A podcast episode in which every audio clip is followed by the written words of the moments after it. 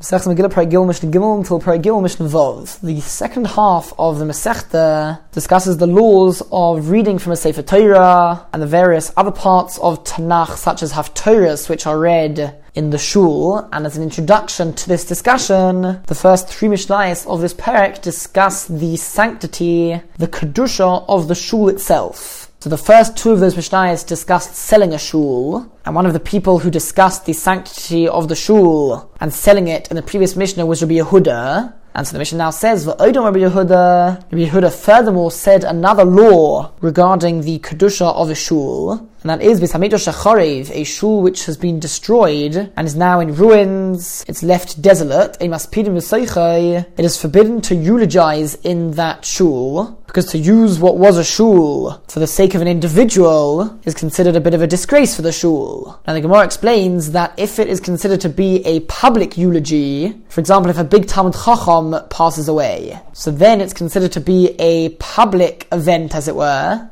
since everybody comes to that hesped, to that eulogy, where they speak about the person who just died, and therefore that can be done even in a shul which has not been destroyed. So all the more so it can be done in a shul which has been destroyed.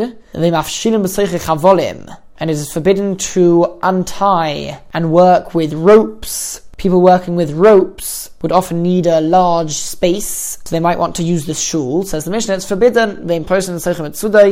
One cannot spread traps for animals in that shul. One cannot dry fruit on the roof of this shul, and one cannot use this shul as a shortcut. Just like all of these things cannot be done on a regular shul which is still standing, so too once it has been destroyed, these restrictions remain. Shenemar, as the Pasuk says, I will destroy your holy places. So the Mishnah implies that even once these shuls are destroyed, they are still considered to be holy places. Kedushasan, their holiness and their kedusha remains afkshein shomamin, even when they are destroyed and in a state of being desolate. Ends off the Mishnah, Asovim. If grass and weeds grow in that shul which has been abandoned, lo yisloish, one should not cut it down, nefesh, in order that people be upset. When people see the weeds growing in the shul, and they see the disgrace and the state of abandonment in which the shul is, and that will inspire them to rebuild the shul, and so the weeds should be left there, so there will be more a chance of rebuilding the shul. And so now the Mishnah's sort of introduction has ended, and from the next Mishnah, the majority of the remaining part of the Masechta will discuss the laws of Kriyas HaTorah, reading from the Torah. Mishnah Dalet, since the reason why the Masechta is going to discuss Kriyas HaTorah is because of the Megillah, which is read on Purim, so the discussion begins with the parts of the Torah which are read around Purim time.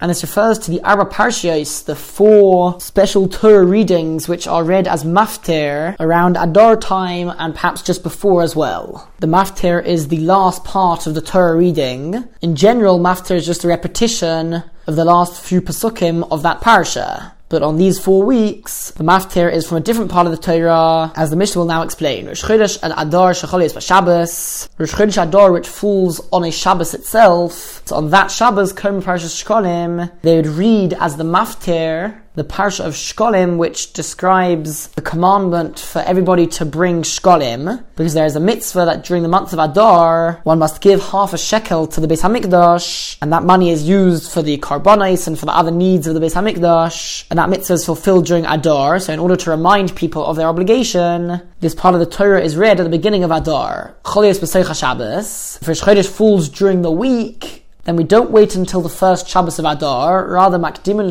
Ovar, we bring it earlier to the Shabbos before Rosh in order that the people will have the entire month of Adar to fulfill their obligation. And then in such a case, Mafsikan and Shabbos Acheres, there is a break the following Shabbos, where they would read the regular Maftir. Since, as we're about to see, the second of the four parashos was Parashas Zachar, and that needs to be read the Shabbos before Purim, so in a case where Rosh Chodesh Adar was not on Shabbos, there would always be a Shabbos in between the first Shabbos of Shkolim and the Shabbos where Zachar is read, which is the Shabbos before Purim.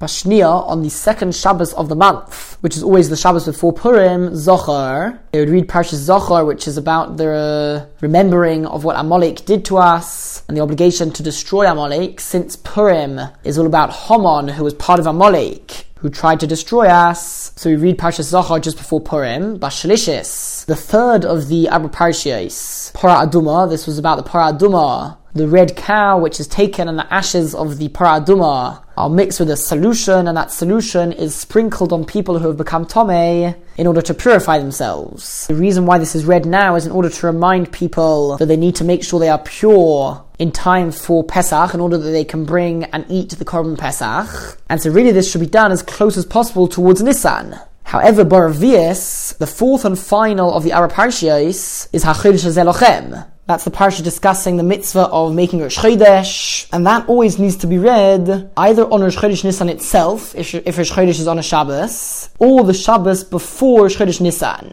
So since that needs to be done right before Rosh Chodesh Nisan, or on Rosh Chodesh Nisan, Parshas Para is always done and always read the week before that. So those are the four parshas which are read as maftir from the Shabbos before Chodesh Adar, or Chodesh Adar itself, until the Shabbos before Nisan or Chodesh Nisan itself. And again, those four parashas are Shkolim, Zachar, Para, and Achodesh. And then Bachamishes on the fifth week, meaning once all of the Arba parashas have been completed, the week after that, Chozon Sidron, they would go back to the regular order of Maftir and Haftarah. The Maftir would be the last few pasukim of that parsha which had been read, and the Haftarah would be a part of Tanakh, a part of Nach which was related to that parsha. Whereas during the Arba Parshas, the Haftarah was always a part of Nach related to the Maftir. So for example, Parshas Zachar, the Haftarah was related to Amalek, which is the focus of Zachar, as opposed to being related to the rest of the Kriyas HaTorah, which was read that day.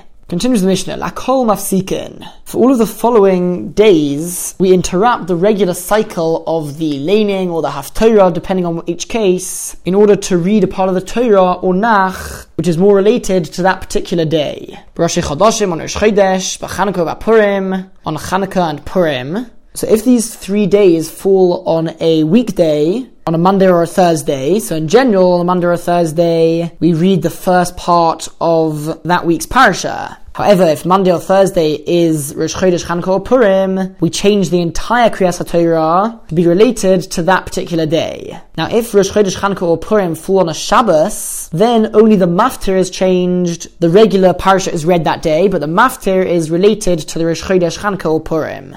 And the same goes for the Haftarah, it will be related to Chanukah Purim or Rosh Chodesh. But Taniyos, on fast days, that of course is only referring to a weekday because a fast day is never decreed on a Shabbos, except for Yom Kippur. This refers to a group of Yisraelim. All of the Israelim were split into 24 groups, and each week of the year, another group would come. Some of them would come to the Beis Hamikdash, others would gather to the shul in their own city, and they would daven and read from the Sefer Torah about the creation of the world. The main job of these people was to sort of represent all of the Jewish people in being part of the offering of the karbonis. So those who were in the Beit Hamikdash were present as the carbon as the karbonis were brought, and those who were in the shuls in their own cities, they would read about the creation of the world and also daven because the world is dependent on the karbonis and on the service of Hashem and davening. Be as it may, since they had a particular part of the Torah to read, also Monday and Thursday they would read that instead of the regular laning, the regular Kriyas HaTorah of that week's parasha.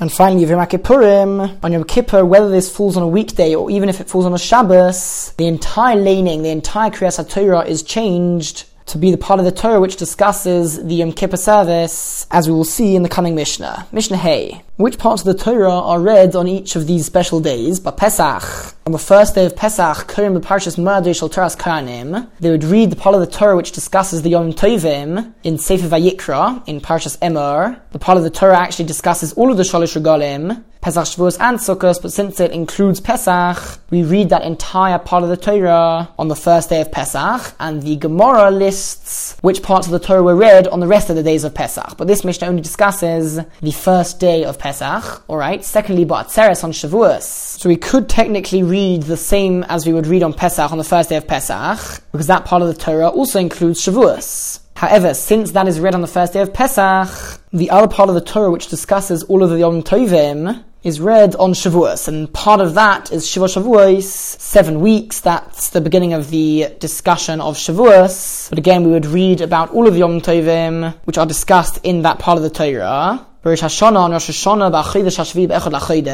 We read the part of the Torah which begins on the seventh month on the first day of the month. Of course, that is Rosh Hashanah, and that part of the Torah discusses what must be done on Rosh Hashanah. On Yom Kippur during Shachris, we read the part of the Torah of Acharemos, which discusses all of the carbonos of the Yom Kippur day and the parts of the service which were done on Yom Kippur. Beyond the Rishon Shel on the first day of Sukkot, Kerem Parshas Mardus Kohanim, we read the part of the Torah which discusses the Yom Tovim, which is in Sefer Vayikra. So the same part of the Torah which you read on the first day of Pesach, we read on the first day of Sukkot, and on the rest of the days of Sukkot, B'Karbon we read about the carbonos which are brought on each day of Sukkot. There were a different number of carbonos each day of Sukkot, and so on each day we read about which carbonos were brought on that day.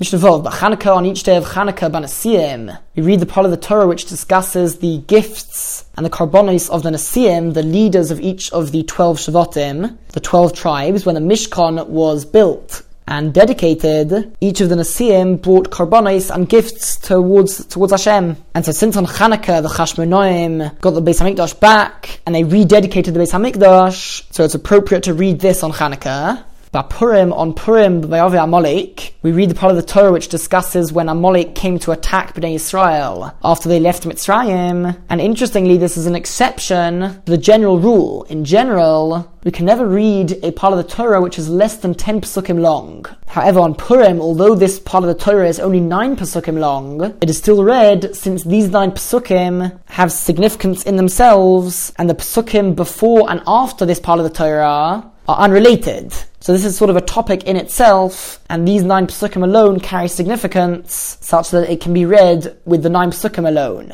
B'Rosh Chodashim, on Rosh Chodesh with Rosh Chodshechem, we read the part of the Torah which talks about the Rosh Chodesh, the Ma'amodos, or the Ma'amodos which, as we explained, are the 24 groups of Yisraelim who would gather into their shuls one week at a time, and they would daven and read from the Torah, and what would they read from the Torah? B'Maisa Bereshis, they would read about the creation of the world, each day, what was created on that day, and the reason for this is because the world stands and exists in merit of the Karbonis and the service of Hashem, which is involved involved in that, and to symbolize that fact, they read the part of the Torah discussing the creation of the world. Pataniyos, on fast days which are decreed as a result of a tragedy or as a result of a famine, that's not a fixed fast day in the calendar, it's decreed as a result of something going on, which means that it's a sign of Hashem, from, from Hashem that that community needs to do tshuva, they need to fix their ways and daven to Hashem, and therefore brachos klolos. They would read the part of the Torah which discusses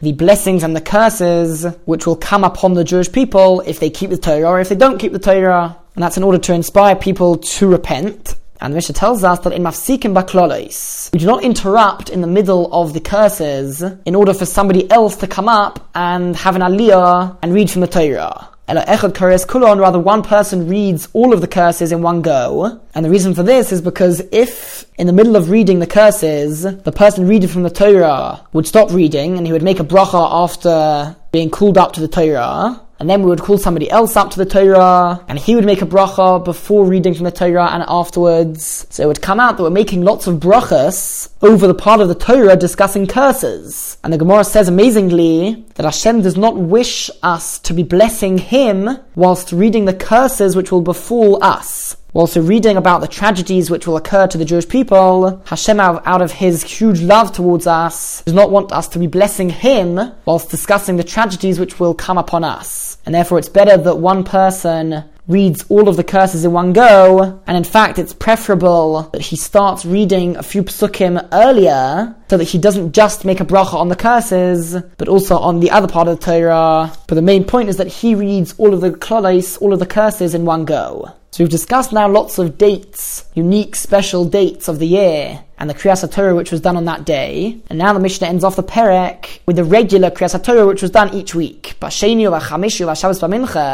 Shachris of Monday and Thursday, as well as during Mincha of each Shabbos, Kohen Kasidron, they would read from the part of the Torah of the regular cycle of the Parashiyos. So Monday and Thursday they would read the first part of what would be read that Shabbos, and during Shabbos Mincha, they would read the first part of what would be read the following Shabbos. However, they in Olam Cheshbon, this part of the Torah which they are reading on Monday, Thursday, and Shabbos Mincha, does not count towards the calculation of what needs to be read during Shachris of Shabbos. Meaning, they can't say that since you read the first part of the parasha already three times on Mincha, the previous Shabbos, and Monday and Thursday, so we're not going to read it on Shabbos itself during Shachris. Rather, Shabbos Shachris, they have to read the entire parasha from the beginning until the end. Alright? And the Perek ends off with a hint to Kriyas Torah in the Torah, although it's midrabanon, often many rabbinic decrees have a hint in the Torah, known as an asmachta. And so the Mishnah brings, Shenemar, as the Pasuk says, Vayidaber Moshe es Hashem al Israel. And Moshe spoke of the Yom Tovim and the unique days of Hashem